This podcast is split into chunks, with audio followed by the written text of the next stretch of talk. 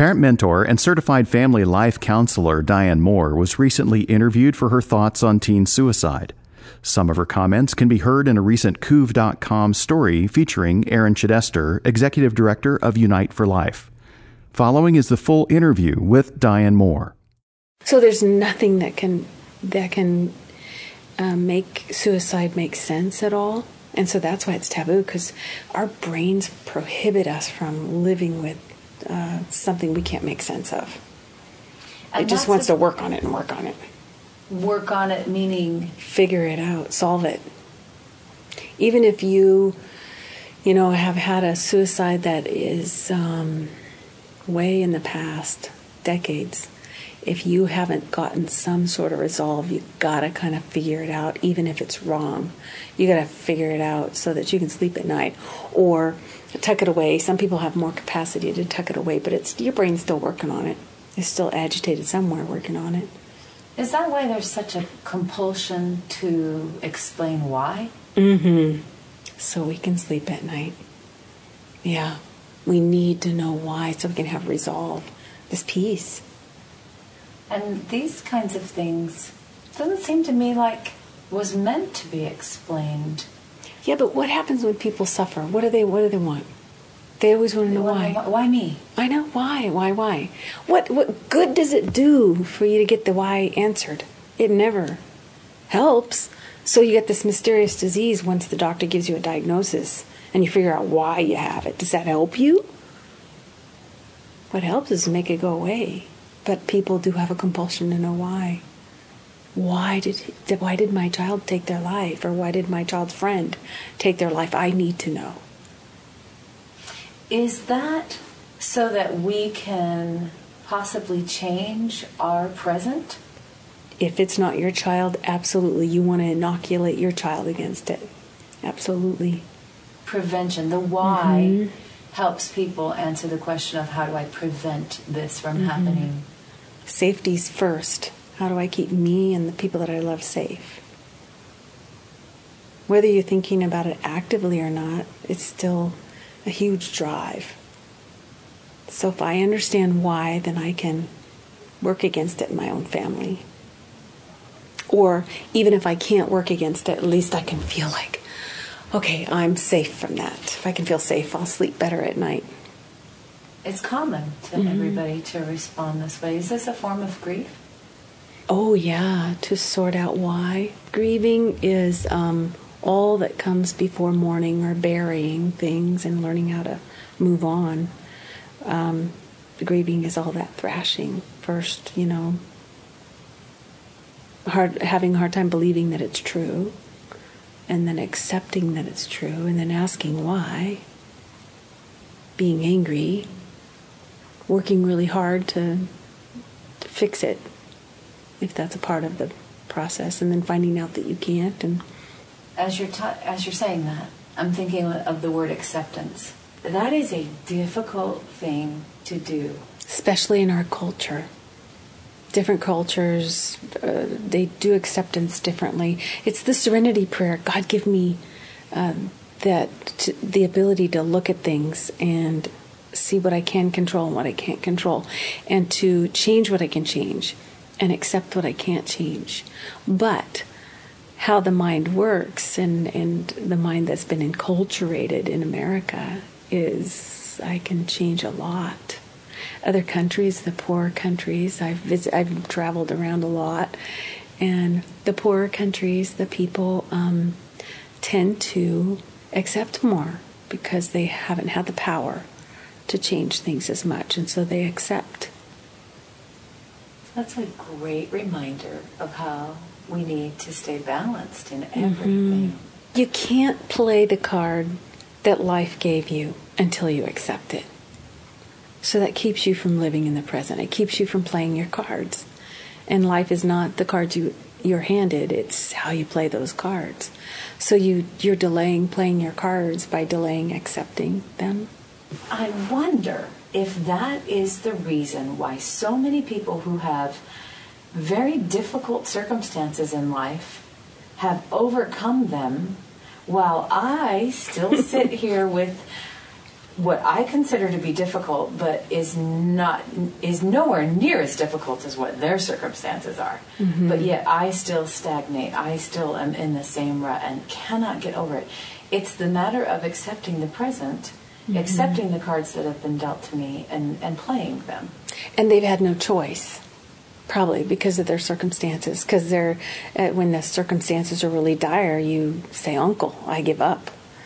Um, I can't I can't change these. These are too big for me. And then I have to play with play the cards. And as you play those difficult cards, you build muscle. You have to. They're big old huge cards. They're awful. They're heavy. And when you lift them day after day, you get stronger. That's why a lot of extraordinary people have been through a lot of extraordinary times.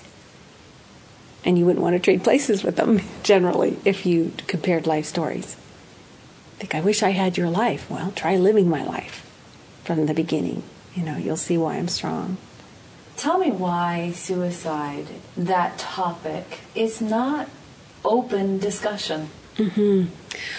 Well, I think as a parent educator that it's it's a tremendous topic to to just enter. It's scary and sacred and um, terrifying. It's humbling because we're walking into a parent's worst nightmare and we're trying to make a why. We're trying to answer a why. And it's not the same for every family. And so it's almost like um, we're walking in on an open wound of a family to try to do some forensics. And it seems cruel. But for the families who are desperately saying, How do I help inoculate my kids? we kind of have to go to that topic. That's why it's um, something that people don't like to talk about, or it's it's you know you're not going to see it on the news because we're afraid. We're afraid it's like a virus our kids are going to catch. But you ask kids out there, if you were to interview a bunch of kids, how many of you have thought about it? Way high, up in the 80s. 80% yeah. of kids have thought about it. The kids are talking about it. Yeah. They're having that conversation privately, it seems, and they mm-hmm. don't get the other side. Well, their brains are their logical reasoning part of their brain, if you were to hook it up to see how much electricity is going through it, it would power a nightlight. If you hooked up their limbic system, um, it, it, would be like a forest fire.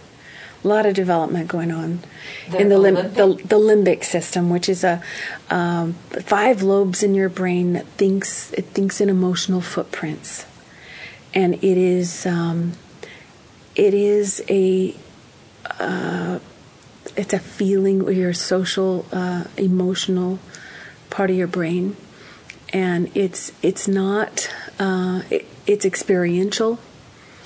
It learns through experience learns through stories um, kids are out there learning that's why you know they used to do apprenticeships during adolescence because kids especially uh, boys who when they think or feel, I should say, in their limbic system, they don't talk because it's not connected.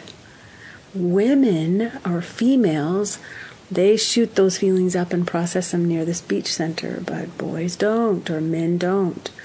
So they're going to feel and they're going to do. And so that's where the development is happening in adolescence. So we tend to look at kids' brains or adolescents' brains and says, well, say, well, they can't make good decisions. Well, they can. They just need to borrow a prefrontal cortex. And the prefrontal cortex they borrow is generally their parents. And so I'll tell parents be sure and lend that to your children, meaning that you're with them when they go see movies, or you've been with them enough that they kind of have a framework to work with. And when they come home from a movie, you ask them about the movie. That's how you lend your prefrontal cortex because they know that there's this other part of themselves they're still not separated from that um, makes them think that way. It's like a child or a teenager watching a movie will feel differently about that movie if they're alone in a room and then mom walks in. Now they see things they didn't see. How come? Because they're borrowing her prefrontal cortex, and all of a sudden they're like ashamed, or well, you know, this this movie is disturbing where it wasn't before. So their world needs to be flooded with significant people. I that's that is um, that's a passion of my life is to um, bring awareness to that that we we tend to glum our teenagers together and say they all want to be together and developmentally they're supposed to attach to a group that's all true but they also need what I call buffalo leaders those big guys out there the uh, formidable adults that have influence with them who lead through influence. That's why I call them buffaloes because the buffaloes they steer. The big buffaloes in the middle of a of a herd will steer with just a nudge of a shoulder.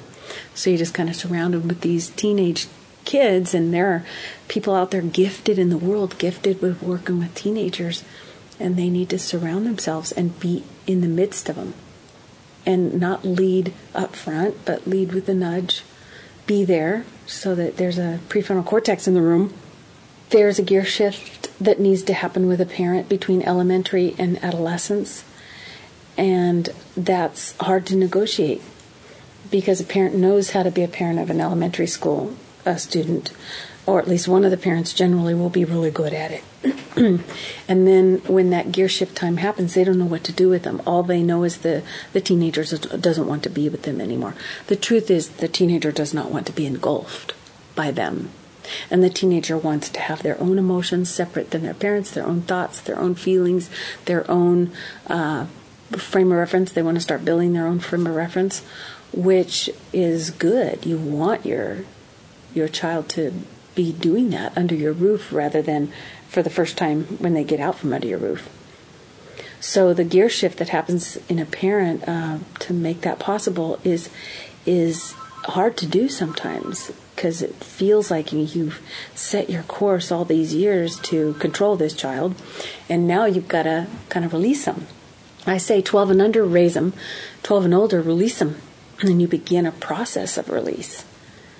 And uh, for all of recorded history, that child at 12 and 13 was a man or a woman. Up until the last couple hundred years or so, when we invented adolescence, it's not working out so well. So we need to make that gear shift and really begin to respect who they are as a person. That's hard to do when you haven't when you've been too busy spoiling them rather than raising them, you know? So you got to really make sure those first 12 years are filled with the lessons that they need in character development so that you can release them. You know, make sure that they get the authority piece right and and truthfulness, stuff like that. They're they're paying attention. And um, then you can release them and show respect to them as a person, as an emerging person, and kind of put yourself eh, back behind. You don't lead from the front anymore. They come to you with a problem, you say, Well, I don't know, what are you going to do? You know, don't be so smart to solve problems. They have feelings, uh, quit shushing them. We tend to shush our babies from the beginning and say, oh, you know, we want to make the cries go away. We want to uh, change whatever they're feeling unless it's happy, which makes no sense because that's not how people live. But um, to help them navigate their feelings without engulfing them. So allowing them to have feelings they don't share um, is really hard uh, but being ready for them to share their feelings and watching and monitoring that so that if you know it's getting pretty dark in there, that you make sure that somebody gets inside. But uh, when they are open, the reason they don't let you inside is because they sense criticism or that you're going to engulf those feelings and tell them what to do with them. But if you can, uh, like the buffalo, kind of come along and just be in the midst and have the influence to nudge a little, to give them tools for how to manage their emotions. Because suicide is boiled down, is problem solving. It's just problem solving. And you've got an immature mind that's on fire of development in, in, in, in, the social emotional part. Especially for a boy, that's why boys are five times more likely to follow through and uh, actually commit suicide. It's because they feel and they do. It goes straight to the brainstem and they do something. They're impulsive. They're not going to, exactly, they're not going to ship those feelings up and talk about them as easy because they don't have the brain capacity. Or contemplate them, or chew mm-hmm. them over, or write them down in their diary, all mm-hmm. of these thoughts and feelings like girls are more prone to do. Mm-hmm. And so uh, when they have a problem and they don't know yet that they can feel like they're going to die and not die, they can have a problem that's so awful they just want to die. And what comes into their mind is, I know how to end this. I know how to end this immediate hurt. And that's why when there's a suicide, you're not going to see it splashed all over the news because it is an idea the power of that idea when there are children out there hurting or kids out there hurting. Uh, parents don't want that. But Why they've seen the power of that going out there as a hmm. I hadn't thought of that one yet. I'll just generalize and say most adults have the tools to problem solve mm-hmm. or to understand that the problem at the moment in front of me will pass. Mm-hmm. Tomorrow will be a different day. I'll feel differently than I do now. Mm-hmm. Um, suicide seems to be the problem solving fad. Rather than going and looking for a real answer of what decisions do I make differently, mm-hmm. or, or, you know whatever those processes are. Well, you can see how the teen brain is not equipped to do it by itself or with its friends. It actually gets worse with friends. That's why it's not in the news. The only thing that's going to make it better for teenagers and suicide is for the gifted people, the people that are good with teenagers. And usually in a husband and wife situation, one is better with the other. One is one is better at elementary and the other is better at adolescence. And for couples to get that and to kind of yield to the other partner and say, I got to learn how to do this. I got to learn how to nudge instead of lead with a stick and um, get in the midst of them and wait for them to spill, watch them and give them tools when they're open. Teach them how to manage the little things. Teach them problem solving. Get excited about the problems that they have. Even in elementary, get excited about the problems they have. That's why the the theme of my radio show is every problem's an opportunity. If if we lived life like that, and we really got excited with every problem, and then we teach problem solving from day one with our kids. Um, it's not a total inoculation, but if parents want to talk about inoculation, it's helpful. Do you know what inoculations are? It's where you give a little case of stuff so that means when a child is 10, you might let them wrestle with the problem a little bit longer than you would have uh, if you had that perspective. Problems are not bad. That's what childhood is about, is learning to problem solve. Right. Our problems aren't the problem. Right. It's how we handle them yeah. that becomes the problem. Yeah. If you absolutely have a perfect childhood, and I've worked with people who have perfect childhoods, and it really stinks for them if you don't have your first real life crisis till you're like 35, I feel so sorry for you.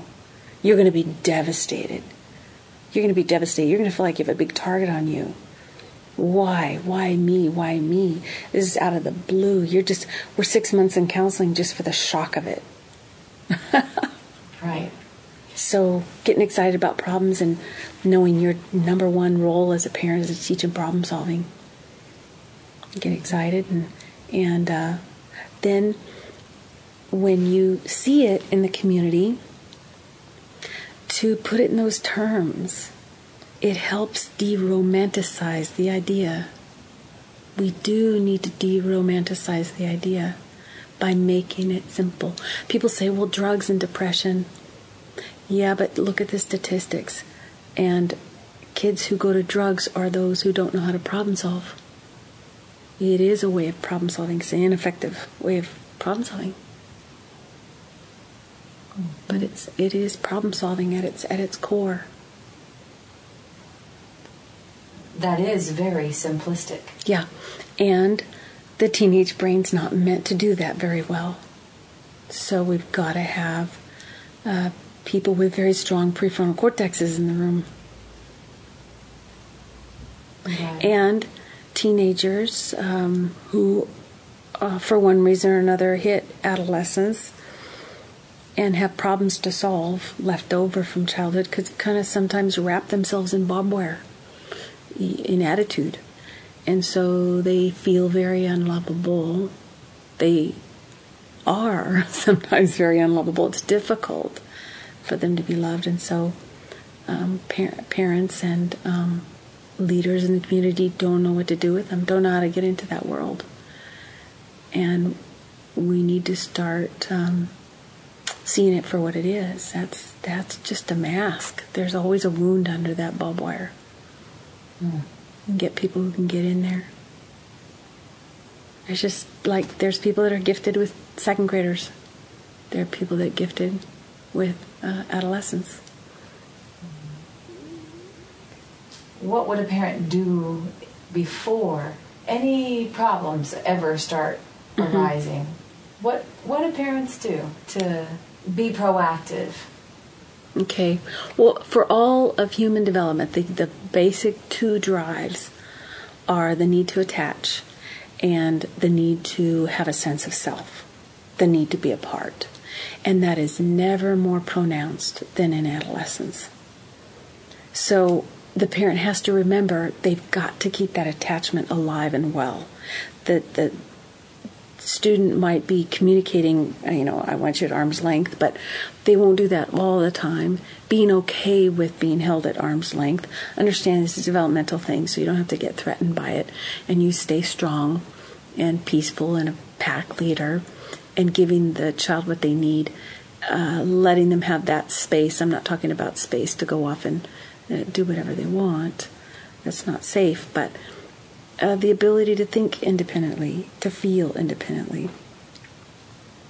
and at the same time to um, keep that attachment alive and well. That's complicated, but um, working to accomplish that with their teenager, um, it takes it takes a strong sense of core self for a parent to say it's okay. I don't need anything from my child. This is a one-way relationship. I'm the dirt they grow in, so I'm going to give this to my child, and oh, my needs met elsewhere. And when they're um, coming up with the, the barbed wire against me, I'm like, okay, we're right on schedule, you know, and that's okay. Uh, I'm going to work on just the behavioral stuff. I'm not going to attack their core, but just say, I get that you're frustrated, but you can't talk to me like that, okay? We'll talk about that.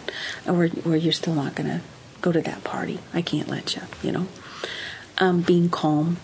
And then um, being attached enough so that you can notice when the child is going to a dark place. Knowing your child's uh, temperament so that you know when it's changing. Some kids are just right brained. They're they're just art- artists and they're um, negative kind of by nature, and um, encouraging them to get that out. Write me a song, or just write a song. Sounds like you're an artist, and and appreciate the who that child is, even when their temperament is negative. It's an artistic. Uh, you read the Psalms; they're mostly negative, you know. And I, I had a, a boy once. The parents had him send a, a song that he'd written to me they felt it was awfully dark. And oh my goodness, it was dark. And I'm sure they wanted me to condemn it. But I just wrote back to the boy, it was on Facebook. I said, I, it's beautiful, it's, it's just not finished. And he said, What do you mean? And I said, Well, where's the upturn? I mean, what happens at the end here? There's where's the ray of hope that makes it inspirational? And so he's like, You're right. And he finished writing it and it's like, Beautiful. Read the Psalms. Many of them are that way. And appreciating your child's temperament for what it is, normalizing that, but coming in in such a way that uh, doesn't feel critical. Kids are like uh, allergic to criticism. They're going to feel like you're critical even when you're not. You can give them a compliment and they feel like it's a criticism in those early adolescent years. And you know, if you have a child that keeps doing that at a good time, you know, we go in and out generally of having good times and cooperation and, and you feel like there's good communication going on, and then those times where everything just goes off whack. Uh, but at a good time, saying, you know, what I noticed is sometimes I'll give you a compliment and, and it's received so differently. Teach me how to talk to you in a way in, when you're there in that place that so that it doesn't come across that way because that's not what I mean, you know. So problem solve at the good times, but if you can get a child to share their feelings, that's a good thing. That's a very good thing. Don't micromanage them. When you get into those places, consider it just a sacred place, and um, sit with them and feel it. It's okay. You think, "Whoa, I don't want to. I don't want to feed that. I don't want to feed that." Depression is not made out of feeling sadness. Depression is made out of shelving sadness, not feeling it, not wanting to feel it, folding it away, thinking like it's like lasagna. You've eaten half of it, you stick it in the fridge, thinking I'll just leave it in there for about nine months. You pull it out, and my goodness, it's grown back. It's nothing you want to eat. That's depression. It's sadness that was just sadness at the time. Don't be afraid of sadness. Feel it. With guys, you got to do something. Go do something with your kid to uh, spend it. All emotions just need to be felt and spent. It's healthy. So being sad isn't necessarily bad.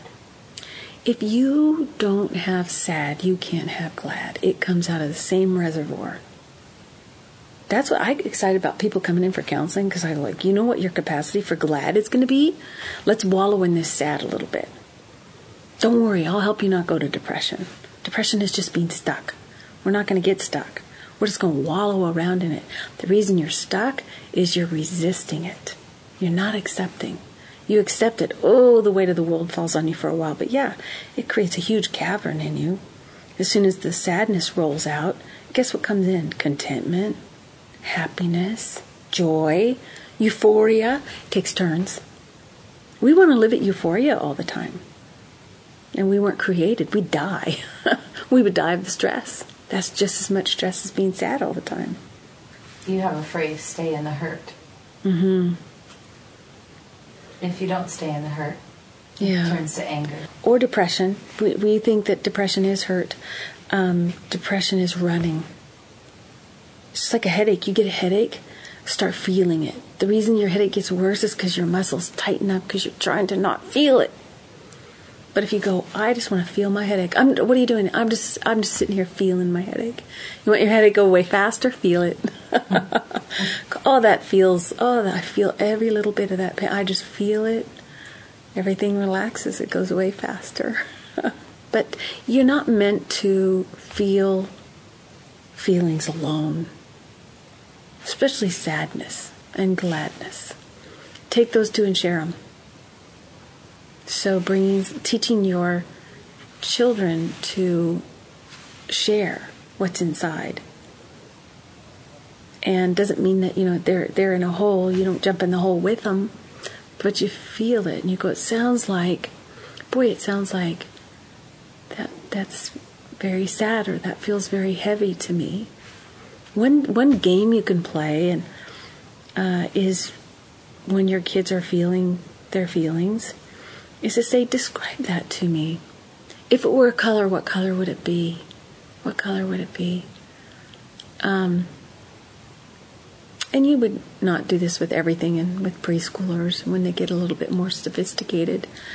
Uh, like in adolescence, you start playing that game because they're having a harder time expressing, putting those feelings that are uh, huge development into words. Uh, so I would start there. What color are those feelings? And it's surprising how, if you think about it, every feeling has a color. People will generally say it's black, and I'll say, well, what shade of black? And they'll say, hmm, you know, it's not really black, it's more like murky gray. I, ooh, that sounds confusing. Now, see, as soon as a person puts it into a color, I feel it. Or, you know what, it's not black, it's like metal. Like, oh, that feels heavy. I feel it when you put it in a color. Oh, it's red. Ooh, that sounds very angry. Like, what, what shade of red? Blood red. Ooh, that sounds hot. Ready to spend that. Or it's, it's just a dark, it's kind of dead anger, isn't it? It's been there a while. Yeah. Or it's faded out. Feels kind of helpless anger. Mm-hmm. You tell me the color of your feeling, I'll feel it. And then ask them, where do you feel that in your body? Usually we feel feelings in our body. And helps them be aware and feel them. And we think, oh, we shouldn't do that. We're encouraging them to feel sad. That's the best way to get through it. Spend it, feel it, express it, get it out. It's healthy. Hey, Jesus wept. I mean, he sobbed. That word racked with sobs. Before he went and raised the guy from the dead.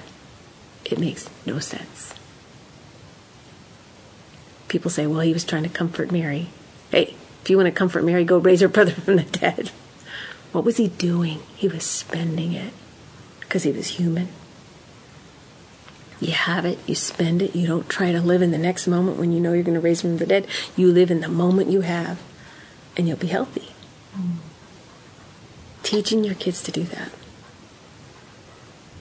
Our limbic system of our brain, it's just that, that like childlike part of our brain it doesn't distinguish between our husband or our father or our wife or our mother.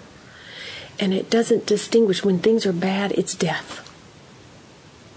So we got to teach our kids that when sometimes we feel death doesn't mean death.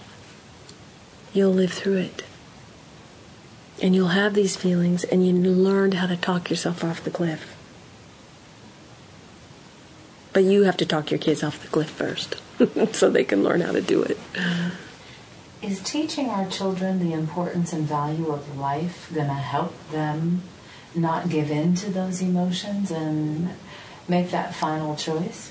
Parents may feel like if I just teach my kid the value of life and how important mm-hmm. they are, and if I could just get through to them and make them understand how valuable they are, then they won't take their life. Oh, that's a whole other topic. How do you communicate the value of life? Parents want to take them to a seminar or sit down and have a conversation. That's not how they learn the value of life. They learn it every day in every file of their life, every interaction. They learn it by how much time you spend with them. They learn it by your facial expressions whenever they have been naughty that's why I encourage parents when you come across your children in discipline that you look at them with this unconditional regard, you know, that you look at them like you like them. Um, that's how they learn their value.